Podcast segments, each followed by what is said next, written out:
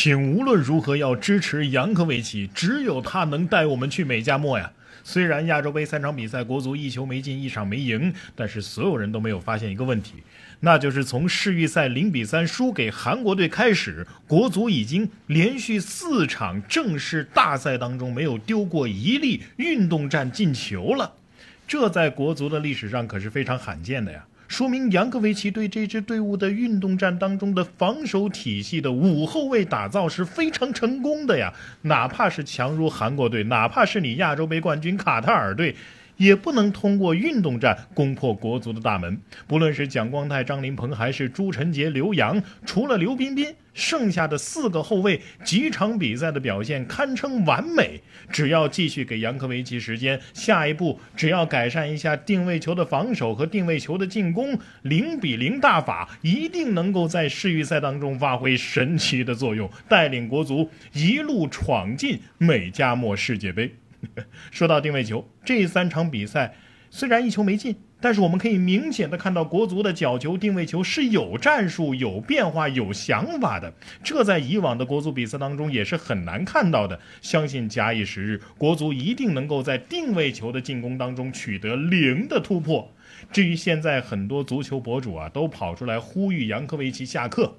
我想问问你们，国足成绩不好，难道是教练的问题吗？里皮够大牌了吧？不也是带不动国足吗？而扬科维奇从二零一八年到现在整整六年的时间，一个外国人不远万里来到中国，毫不利己，专门立人，对工作极端负责任，对中国足球极端热忱，甚至连父亲去世也坚守在场边打完了东亚杯。这是什么精神？这是国际主义精神啊！是每一个中国足球的从业者都要学习的精神啊！他可能不是中国足球的救世主，但他可能是中国足球的白求恩。他可能不是执教水平最高的教练，但他至少能够给国足注入一种敢打敢拼的精神。问题肯定还有很多，但是再差又能怎么样呢？三月份马上就要打世预赛了，临阵换帅，兵家大忌呀，就一定能有好的效果吗？帖子已经进去了，接下来难道再让郑智背锅？不如就放手，让扬科维奇继续霍霍吧。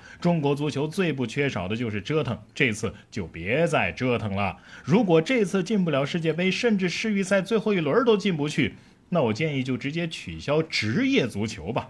什么大连队、深圳队不都是已经解散了吗？继续啊，所有的职业俱乐部都解散。每个市足协、省足协组个队儿，打打省运会呀、全运会呀，啊，大不了搞一个全国的省联赛就行了。球队运营和赛事经费由各省市的财政和当地的一些小赞助商来解决，工资人均三千就够了，奖金。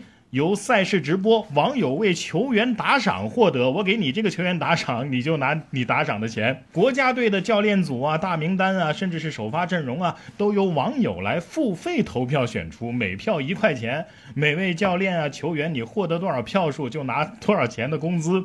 奖金呢？呃，还是用直播打赏的方式啊。如果被淘汰的、没有入选的那些球员投过的票，那些钱怎么办呢？就作为这次球队参赛的开支嘛，比如说交通啊、住宿啊、场地费啊什么的。什么世预赛呀、亚洲杯啊，以后就不用参加了。国际赛事就参加亚足联团结杯。哎。很多朋友可能不知道这项赛事啊，在这里我也科普一下，这项赛事的前身是亚足联挑战杯，办不下去了啊，改成了团结杯。国足如果能加入，甚至是承办的话，那很有可能促使亚足联恢复挑战杯啊。那么，如何获得这项赛事的参赛资格呢？只需要在世预赛第一轮当中就出局，或者是亚洲杯预选赛的第二阶段的附加赛当中出局就可以了，是不是很适合国足呢？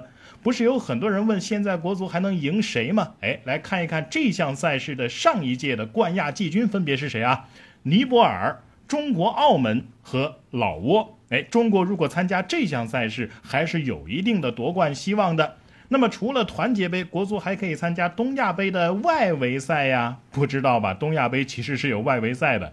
中日韩三国以往是不用参加外围赛，直接参加最后的四强赛的。所以第四强呢是通过外围赛选出来的。所以每一届的东亚杯，除了中日韩之外的第四支参赛队伍啊都不一定，有时候是朝鲜啊，有时候是中国香港，甚至还有可能是澳大利亚。